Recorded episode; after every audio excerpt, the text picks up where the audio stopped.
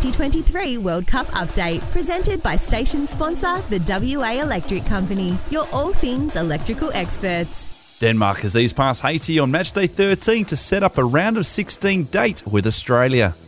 A goal in each half was enough for Denmark to ease past the Caribbean debutantes in front of 18,000 fans in Perth. It was Pernille Harder that got the Scandinavians off the mark from the penalty spot in the 21st minute, while Sanne Troelsgaard finished off the win in injury time as she beat Haitian keeper Kerly Théus. Match audio thanks to Optus Sport. Break might be on here. Troelsgaard wants it. Here she is. It's Sanne Troelsgaard. Brilliant. That'll do. Denmark can certainly celebrate now.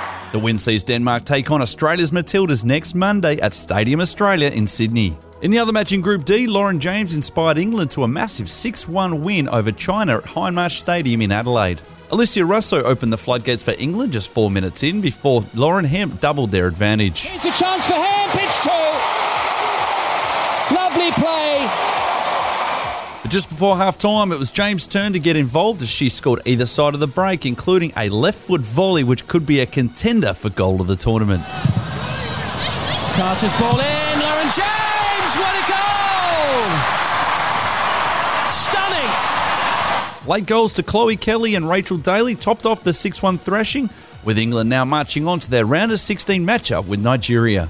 In Group E, Netherlands finished top after they put seven goals past Vietnam, while the United States stumbled into the knockouts after surviving a late scare in their nil or draw with Portugal. Despite the bright start, United States struggled to find the net against a stubborn Portuguese defence. USA star Alex Morgan went close on numerous occasions, as did Portugal's Jessica Silva, but neither striker was able to break the deadlock. Tension grew late in the match as Portugal missed a golden chance in injury time when substitute Ana Capeta beat the offside trap to shoot past the USA keeper only for the ball to cannon back off the upright. And they might be in, this is the chance, it's off the post! Ana Capeta hits the post for Portugal!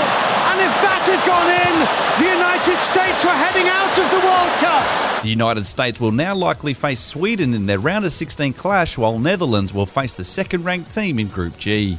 Matchday 14 today will see the final group games in Group G and Group F. A point for Sweden against Argentina this afternoon will be enough to secure top spot in Group G, while a draw for Italy against South Africa will see La Azzurra also through to the knockout phase. Group F will come down to the wire as France take on Panama, while Jamaica will take on Brazil, with all teams except Panama still with a chance to progress. Stay up to date with the latest football news with the Football Fix. 7 p.m. Wednesdays on 91.3 Sport FM.